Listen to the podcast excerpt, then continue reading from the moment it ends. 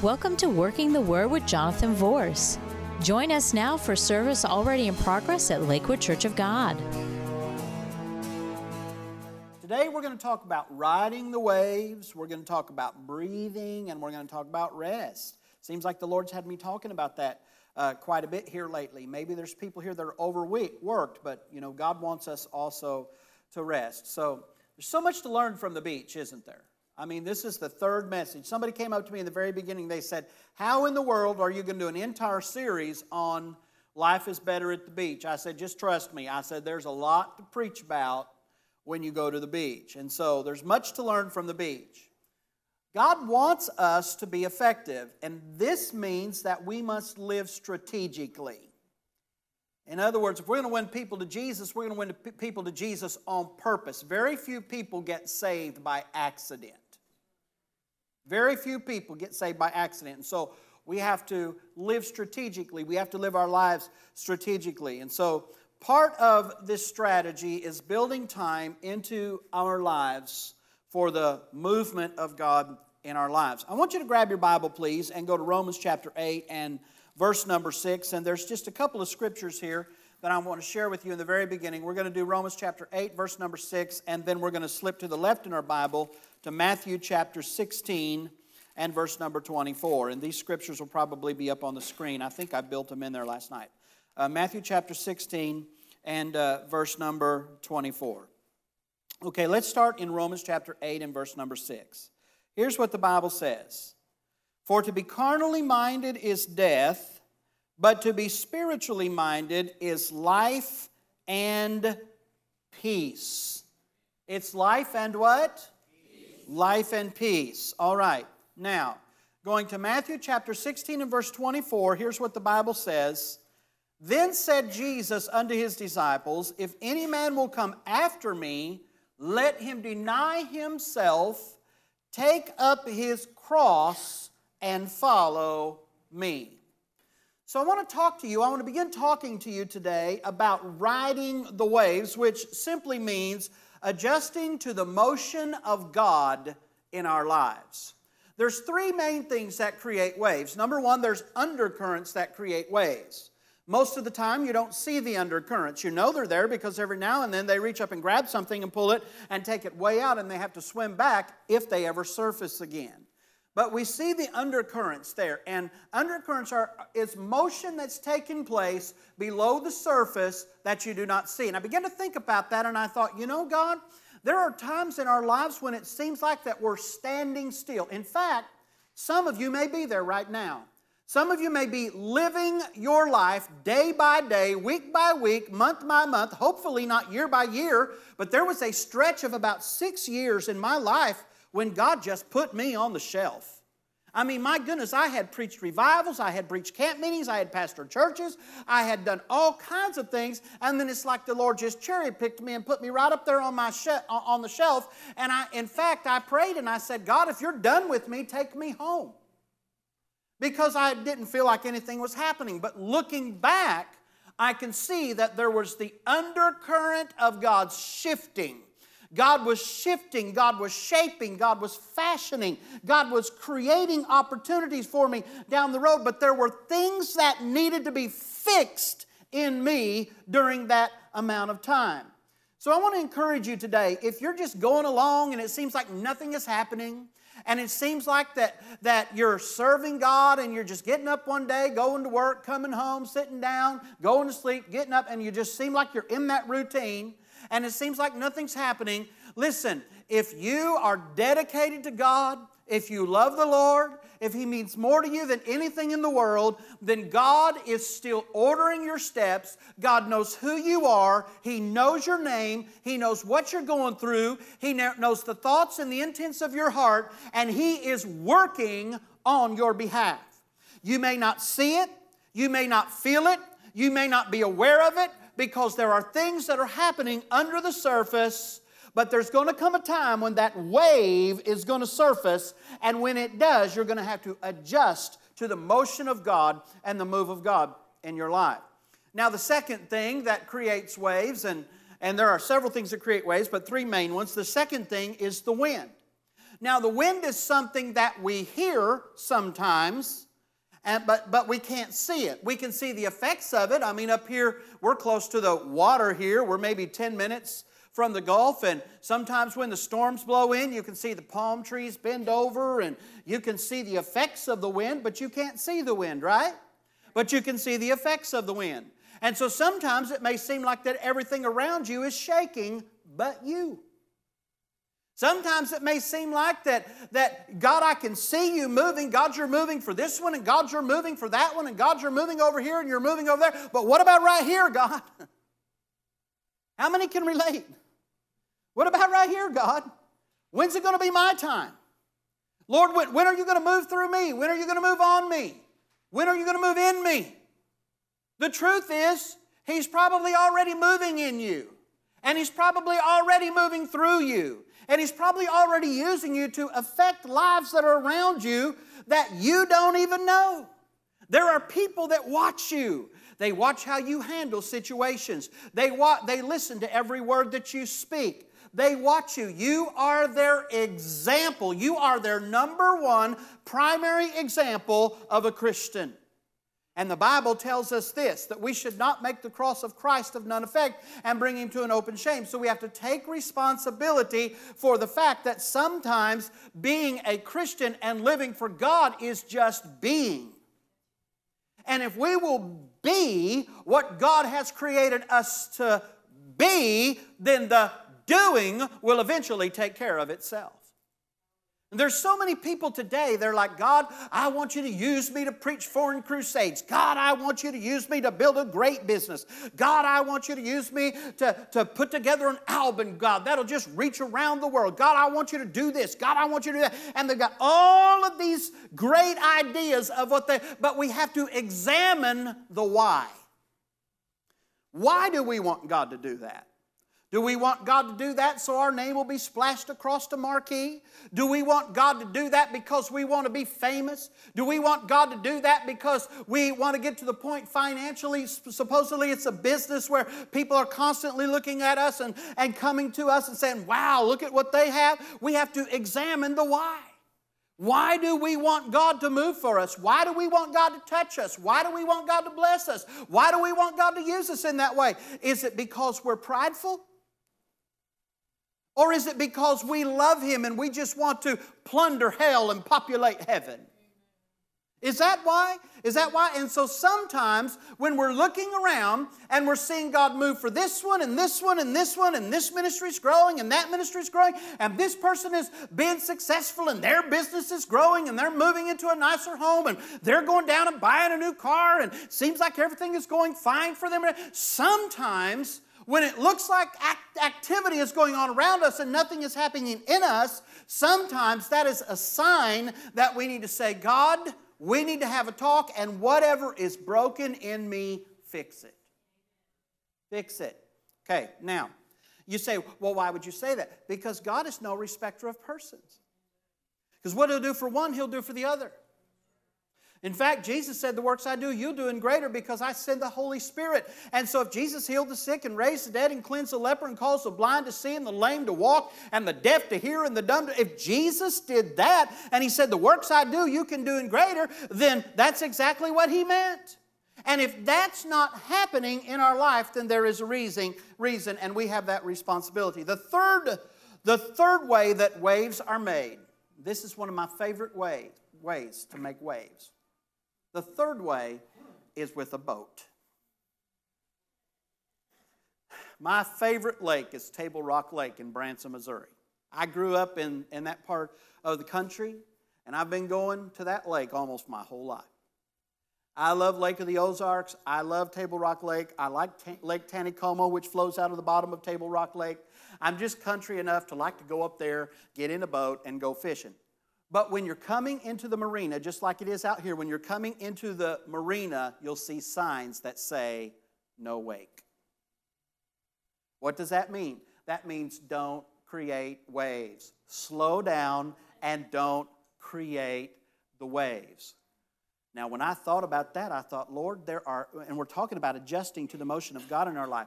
I thought, God, there are times in our life when we try to make things happen. Right? There are times when we try to make things happen. We're like, God, if you're not going to do this, then I'm going to. Lord, you called me, and so here we go. And then we and then we back up and we say, Lord, I'm just trying to do what you called me to do. How come things aren't working? Because God's timing is different than your timing. Did you know that there is a different anointing, not just for every season in your life? There are different anointings for every season in your life, but there are different anointings in different places. When I went up to Canada, to Waskaganish, Quebec, and preached uh, this past weekend up there, it was a totally different anointing. It was a camp meeting anointing. Sunday night, get ready, get ready for this. You ready for this? Sunday night, the service was five hours long. Do that. Do that. It was like five hours long. And that was the last night of the camp meeting. Every other service was three or four hours long. Friday night, three or four hours long. Saturday morning, two or three hours long. Uh, Saturday night, three or four hours long. Sunday night, five hours long. I'm like, Dear God, what in the world? And we're all gathered around. There's a bunch of people that had left but they were just there was just a group that was there and they were there and probably a group of maybe 50 or 60 i don't know but they were there and they were just waiting on the lord and just worshiping god and it's like god just got rid of everybody who wasn't really that hungry for him. And then all of a sudden about four and a half hours into that five hour service wham! And the power of god hit that place and people were shaking and quaking under the power of God. And so I'm sitting here and I'm thinking, my Lord, I don't want to have any, I don't want to have five hour services. God, God, I, Lord, dear God, I mean, that would mean we would start at 10 and get out at 3. How, how many would stay? How many would like that? I mean, there's a few that, that probably would stay and a few that probably would like it. But, but, but the majority of us were like, my goodness, my goodness. So many times we try to make things happen, don't we? So many times we try, and you say, Well, how do I make things happen? How, how would I try to make things happen? Here's a great way to try to make things happen. You say, You know what? When I was growing up in church 30 years ago, and I'm speaking of myself, when I was growing up in church 30 years ago, here are the songs they sang, here's the way that they worshiped, here's what happened. And sometimes we get so wrapped up in the past that we can't pay attention to what God is trying to do right here in the here and now. And so when we try to recreate that which happened in the past, because we were born in the fire back then and we can't stand the smoke, how many's ever heard that? And so, so many times when we try to recreate those things, if we don't watch it, we get into that rhythm of trying to recreate what was because we're hungry for the move of God and we don't feel like that God is moving in the generation in which, in which we're living and we miss the move of God. Jesus Himself looked over Jerusalem and he said, Jerusalem, Jerusalem, how I would have gathered you as a hen gathers her chicks under her wings, but you would not. Jerusalem lost the day of their visitation. The Son of God, the only begotten Son of God, Jesus Himself walked the streets of Jerusalem. How many times as the presence of God came through. And we don't recognize it because we're stuck in what has been or what will be. So we have to adjust to the motion of God in our lives. Things change. Things change. Things change. And, and you know, Dr. Sumrall made the statement to us. There's a few of us in a room there one day, Lester Sumrall, a few of us in the room one day, and somebody asked him, they said, Dr. Sumrall, he said, they said, how in the world have you been able to stay, quote, relevant all of these years? And here's what he said. He said, I've always just licked my finger, stuck it in the wind, found out the direction that the Spirit of God was moving, didn't try to recreate anything. I just jumped into the flow and went with what God was doing in that generation. And he told us, he said, if you want to last, you're going to have to do that. And, church, that's what I'm telling you this morning. This is not the 70s. This is not the 80s. This is not the 90s. This is not the 2000s. This is 2017. And God is trying to thrust in the sickle and reap the harvest of this generation. And we need to cooperate with God in what He's trying to do so we can see a great revival come across our nation. Now, you can't stop a wave. Look at your neighbor and say, You can't stop a wave. You can't stop it. Everybody go, Woo, come on. You can't stop a wave. Nikki's a little concerned about flying. She doesn't like to fly, and we took off there from Cleveland and uh, we, we were just getting ready to leave the ground. And I've flown enough during my lifetime that I can pretty much tell you just about the second that the wheels are going to leave the ground, you know. And Nikki, she's sitting over by the window and she's all this kind of, and I looked at her and said, Hey girl. She looked at me, and just as soon as the wheels came off the ground, I said, Hey girl. She looked at me and I went, Woo. But you can't stop a wave, but you can adjust to it. And that's what a lot of people try to do. They need to quit fighting God. Quit fighting God concerning the direction uh, and purpose for their lives. Listen, life is not about stopping the waves, it's about adjusting our sails. It's about adjusting to the wind, flowing with God. Now, listen to me very closely. Flowing with God brings supernatural favor and a sense of peace in our life. The Bible says in Isaiah 55, 8 through 11, here's what it says for my thoughts are not your thoughts, and neither are my ways your ways, saith the Lord. For as the heavens are higher than the earth, so are my ways higher than your ways, and my thoughts than your thoughts. For as the rain cometh down, and the snow from heaven, and returneth not thither, but watereth the earth, and maketh it bring forth and bud, that it may give seed to the sower and bread to the eater, so shall my word be that goeth forth out of my mouth. It shall not return unto me void, but it shall accomplish that which I please, and it shall prosper in the thing whereto I sent it. Hallelujah. So we need to focus on adjusting to the wave. Now, riding waves takes practice. Did you know that once you learn how to do that, that a wave will carry you? Did you know that a wave can carry you? A wave can either crash on top of you and injure you, or a wave can carry you. How can a wave carry you? Of course, on a surfboard, a wave can carry you. But you're going to have to adjust to the wave. There's an entry point, there's an exit point. You're going to have to adjust to the wave in order for the wave to carry you. Did you know that God wants to carry you? Did you know that God wants to carry you to a place of His power? Did you know that God wants to carry you to a place of your destiny? Did you know that God wants to carry you to a place where His anointing and His favor is in your life? Here's what you have to do have to learn how to ride the wave. We have to learn how to ride the wave. Here's what the Bible says Hebrews 10 35. Cast not therefore your confidence, cast not away therefore your confidence, which hath great recompense of reward. Well, I don't know how to ride a wave. Well, neither do I, but it won't stop me from trying. Come on. Well, I don't know how to adjust to what God's trying to do today. Just jump out there and try it. God will meet you not just halfway. God will meet you at the point when you step out in faith. He'll say, Come on, come this direction. Come this direction. I'll teach you how to ride that wave. I'll teach you how to stand up on that surfboard. I'll teach you how to adjust to the wave. I'll teach you how to get from where you are to where I want you to be. But you're going to have to get to the point where you're going to have to trust me and try to ride the wave. Now, I don't know about you, but except for Jesus and maybe Peter, I don't think any of us were created to walk on water. But maybe we can ride on it. Maybe we can ride on it. We have to learn to adjust to the wave. Turn to your neighbor and say, We've got to adjust to the wave. Tell them, adjust. Adjust. Now, it takes boldness, doesn't it? It takes boldness. Sometimes we have to take the plunge. Now, the second thing that I want to talk to you about this morning, because we're talking about life is better at the beach, the second thing that I want to talk to you about this morning is that sometimes we need to just breathe.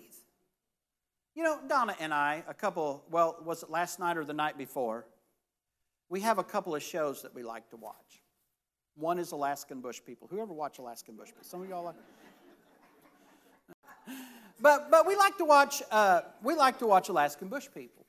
And so we're watching this episode of Alaskan Bush People, just trying to catch up. And you know, it's kind of like this. If if I'm out traveling or something like that, we'll just DVR it and then we save it and we watch it together. Because, uh, or if I'm traveling and I'm actually in the room, sometimes she'll watch it while it's on and I'll watch it and we'll be on the phone and we'll watch it. So it's kind of our show. You know, it's one of our shows. And so we're watching Alaskan Bush People, and we're catching up on it. And we found out that uh, three of the children were heading back to Browntown. How many watched that, that episode? They're headed back to Browntown uh, because one of them had gotten injured or something like that. And on the way there, that, that little guy, what's that little long haired guy that climbs trees like a monkey? Who is that? Which I can't remember. Bear. That's his name, Bear. Okay. And so he's standing here. he's uh, standing here in the back of the boat. His two sisters are in the boat they're coming into the cove where they had built Browntown up and all this kind of stuff. And he makes the statement, he said, Can you smell, smell the fresh air? Just smell it. Can't you smell it? It's so invigorating and it's so inviting and it's all this kind of, and it's just going on. And I thought to myself, you know, sometimes here I am trying to watch Alaskan bush people and I'm getting spiritual connotations out of this show. And I'm thinking to myself, you know, sometimes God changes where we are, and sometimes we need to just stop for a moment and just smell what God is doing. Okay, I share this little story with you that happened to me several years ago. I'd been up in Canada, I'd been preaching for a long time. I came home, I was totally exhausted. I'm, my parents were pastoring in Charlotte, Michigan at the Pentecostal Church of God Church there in Charlotte, Michigan. And so uh, I was in the parsonage there. It was early in the morning, really early. It was the winter time, and the Lord spoke me, spoke to me, and He said, "I want you to get up, and I want you to walk around the block." I said, "Lord, it's winter time." He said, "Get up, get dressed, walk around the block." So I'm walking around the block, and I started smelling roses. And so I went around the block. I mean, it was so strong. The smell of the roses were so strong that I actually walked around the block one more time looking to see if maybe there were windows open or something where someone had put roses or because this was wintertime. You're not supposed to be smelling roses in the wintertime. And so I came in, and when I came in, and I didn't see any roses, and so when I came in, mother was up, and you know, that's back in the days when the wives made lunch for the husbands in their lunchbox to go to work. That's back then. Now it's like make your own lunch. But back then, but back then, the women took care of their men and made them lunch and put little notes in there and all that kind of stuff. I get little notes sometimes in my luggage when I travel. But, anyways, so I walked in and mom is up and she's making dad lunch, filling up his lunchbox. And she said, What are you doing up? I said, Well, Mama, I said, the Lord spoke to me to get up and go for a walk. And I said, I got up and went for a walk. And I said, The strangest thing, I said, I've walked around this block two different times. It's about 5:30 in the morning. I've walked around this block two different times, and I keep smelling roses. I said, That's just strange, isn't it? And she said, No, it's not, is it? I said, Why not? She said, Because he's the beautiful rose of Sharon. She told me, she said, God is so close to you, son. She said, You're so close to him right now that you could actually smell him. Sometimes we need to just breathe, don't we? Sometimes we need to just breathe. God is the one who gives us the fresh air. Breathing in the fresh air helps us relax, it helps us alleviate stress. How many times when you go down to the beach and you just stand there and you breathe in that fresh air and it's like all of a sudden your senses come alive again? How many know what I'm talking about? It's like, whoo, oh, wow, this is wonderful. This is great. Here's what the Bible says in Psalms 116 and verse 2. Here's what it says in the New Living Translation Because he bends down to listen, I will pray as long as I have breath. Because he bends down to listen, I will pray as long as I have breath. It's easier to pray when we know God is listening. And we know God is listening when we pray. Some people say, I don't know why God doesn't listen to me. I look at him and say, Have you prayed lately? I don't know why God doesn't speak to me. Have you prayed lately? Here's what the Bible said 1 John 5 14 through 15. And this is the confidence that we have in Him that if we ask anything according to His will, somebody say, according to His will. There's the caveat. According to His will, He heareth us. And if we know that He hear us, Whatsoever we ask, we know that we have the petitions that we desired of Him. So, my encouragement to you today is this just breathe. When the storms of life are raging, just breathe. When life feels like it is suffocating you, just breathe. Breathe in God's peace, breathe out life's stress. Breathe in God's presence, breathe out life's loneliness. Uh, you just go on, you can just continue to go on there. So we need to learn to just breathe. The last thing that I want to talk to you about here today is hand me a hammock, please. What does this mean? This means that we need to learn to rest. Look at your neighbor and say, if you don't snooze, you lose.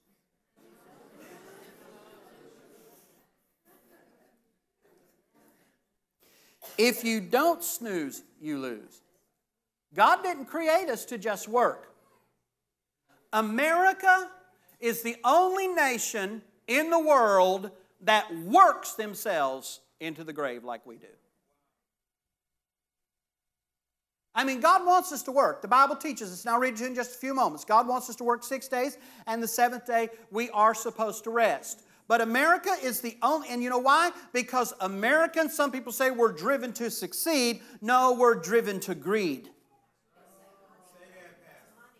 We're driven to greed the love of money has taken over the United States of America. I think the reason is because we've had so many people going like this around the world, and we're too proud to say, Nope, I'm sorry, we don't have it anymore.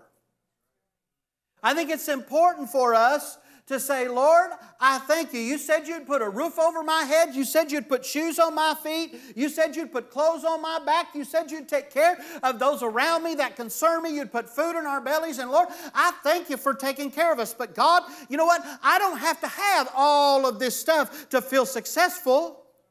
You know what makes you a wealthy person? The relationships that you have around you. The people in the pew that's around you and the chairs that are around you. Yesterday afternoon, yesterday evening, Seth had a birthday, and yesterday evening we just invited the whole family over, and we just sat there and grilled some chicken. And I'm sitting there, and my uncle's there, and my aunt's there, and our whole family's there. And I just looked around and I thought to myself, there's absolutely nothing else I could want in this moment. My kids were there, my daughter in law was there, my grandchild was there, my other grandkid, they're all there. They were all just there. And I'm like, Lord, I'm a wealthy person. I'm a wealthy man. Now, I might not have three or four million dollars in the bank, and, you know, I might not be driving, you know, a Rolls Royce or something like that. Wouldn't be anything wrong if I did, but I'm not. And I might not be doing that. But you know something? The most valuable thing that you have around you is to relate. Pay attention to how you treat people. Pay attention to how you treat people. When we get tired, when we get exhausted, things come out of our mouth that shouldn't come out. We hurt people when we're tired. We need to learn to rest. If you don't snooze, you will lose. God did not just create you to work, He also created you to rest. Now, God didn't create us to do life alone, but there are times when we need our alone time. And so we need to prepare to rest. How do we do that? These are some things that I have learned. Number one, you're going to have to remove the distractions. What does that mean? That means turn off your phone. Come on, somebody should have broke out speaking in tongues and we should have had tongues and interpretation over that. turn off your phone for goodness sake. Come on, come on, turn off your phone. Absolutely no social media whatsoever. No Facebook, no Instagram, no Twitter, no LinkedIn, no YouTube, no Snapchat. No, you're resting. You're resting. It amazes me. I'm getting on a rabbit trail here, but it amazes me at the things that people put on social media. And my goodness, my goodness, they put all these kind of crazy things on social media. And, the, and, and here's the ones that really get me. These are the ones that get me cranked up and I have to pray through over all the time. You ever seen one of those bait posts? You know what a bait post is? They won't say anything but, oh my God, I can't believe I'm going through what I'm going through right now. And that's it. And what they're trying to do is get everybody to say, Oh, honey, what's wrong? Oh, dear, what's wrong? Oh, please let me. No, God, and, and it's so funny because you go down through there and people just start prophesying and all kinds of stuff like that. And, and you have absolutely no idea what it's about. It's just people trying to get attention. What if we spent half as much time on our knees as we did on social media? Say that again, Pastor. What if we spent half as much time on our knees as we did social media? What would God do for us? What would God do for our community? What would God do for our family? And what would our spiritual condition look about look like? Here's what you need social media for. You need social media to, to, to stay connected to those that you love, and you need social media to encourage one another. You do not need social media to put your family's mess out there and try to get everybody feeling bad for you and sorry for you. So go home and clean up your Facebook and clean up your Twitter and clean up your Instagram and then turn your phone off and go rest. I can't hide behind this pulpit. Here's another thing that I've learned I'm talking about removing distractions. So turn off your phone, forget social media for a few hours when you're resting, during the time that you're resting. Just forget social media. Quit trying to answer your emails. Oh, I forgot to answer that. It can wait. Look at your neighbor and say, It can wait. It can wait. Now, here's another big one. If you're really, really, really resting, don't invite everybody and their brother.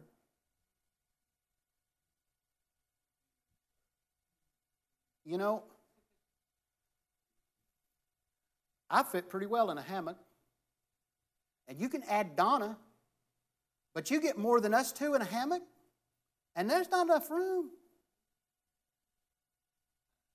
When you're resting, when you're resting, then don't invite a whole bunch of friends. Oh, come over. We're just going to rest. Come over. Unless you're going to watch a movie or something like that. But, but if you're really, really resting, don't invite everybody and their brother over. You know what's going to happen? They're going to come over to your house. They're going to eat all your food, create a great big mess, and then leave, and you're going to have to clean it all up. Hallelujah. So, and then here's what you need to do if you're really going to rest, go somewhere where, where, you won't be disturbed. You know you won't be disturbed, and just rest. So, we need to create this rhythm of working and then resting. The Bible says it like this Six days we labor, the seventh we rest. Exodus 31 15. Six days my work may work be done, but in the seventh is the Sabbath of rest. Holy to the Lord, whosoever doeth any work in the Sabbath day, he shall surely be put to death. That's under the law. That's under the law. But let me ask you this if you work seven days a week and you never rest, then you're killing yourself. God did not create you to work seven days. He created you to work six. He didn't create you to work five and then take two days off. He created you to work six. He created you to work six days. Now, how many has ever heard of Chick fil A? Hallelujah. Chick fil A. Chick fil A. Chick fil A has a company policy that on Sundays they are never open. Ever. Your average, I did a study on this, your average fast food restaurant grosses about a million dollars a year. The average fast food restaurant. Do you know how much a Chick fil A, and they work seven days a week. Do you know how much Chick fil A grosses? Your average Chick fil A, if you average it out, you know what they gross? Five to six million a year. And they don't work on Sunday. Do you think that there is something to be said for this principle of rest? Well, why, why is it so important that I rest? Because rest makes you more alert. Rest improves your mood. It helps you think better. It reduces your fatigue. It revitalizes your soul, your mind, your will, and your emotions. And rest helps you hear God better. Here's what the Bible said Leviticus 23 and 3 Six days shall work be done, but the seventh day is the Sabbath of rest and holy convocations. Not the same scripture I read before. This is the next book. Ye shall do no work. Somebody say, no work. No work therein. It is the Sabbath of the Lord in all your dwellings. In all your dwellings. Now, how many think that we should keep the Ten Commandments? Thou shalt not kill, thou shalt not steal, thou shalt not commit adultery, thou shalt. How come we think we should keep them all except for the one about the Sabbath? And under the law, if you worked on the Sabbath, you could be killed. That's how important it is to God that you rest. Tell your neighbor, say, think I'm going to start resting a little bit. You say, you say, you say, well, I've just got too much to do during the week. And I just can't get it all done. Who said you have to work just eight hours? I can't remember when I worked an eight hour day. And that's not because I work four and five hour days. Preachers don't just work on Sunday. I tell people, you don't pay me to preach. I've preached for free my whole life. You pay me for all the other stuff I do. All You pay me for putting up with you. Hallelujah. Hallelujah. I, I checked it out the other day. Before I left, I thought, I wonder how many hours I worked this week. And I, and I figured it up, and I still took Saturday off. But I figured it up, and I'd worked 72 hours that week. Listen, whoever came up with this idea that you can only work six or eight hours a day, or 40 hours is a full day, full week's work, or something like that, uh, you know, I mean, there's no place in the Bible that says that. There's no place. If you need to work 10 hours a day so you can rest on Saturday, then work 10 hours a day. If you need to work 12 hours a day, then work 12 hours. Do what you got to do, but make sure you have one 24 hour period where you do absolutely nothing but rest. And when you do that, you honor God and you are His creation. You are honoring His creation. So this morning, Life is better at the beach. We've got to ride the waves, adjust to the motion of God in our lives. Sometimes we have to just breathe, don't we? And then, once again, we need to rest. Let's all stand. Thank you for joining us on Working the Word. For more information, go to our website at www.suncoast4, and that's the number 4 Jesus.tv. You may also write us at 12637 Pony Lane, Hudson, Florida 34669. Or you may call us at 727 856 1770. Our office hours are Monday through Wednesday, 9 a.m. to 5 p.m., Thursdays, 9 a.m. to 2 p.m. And remember, the Word will work if you work the Word.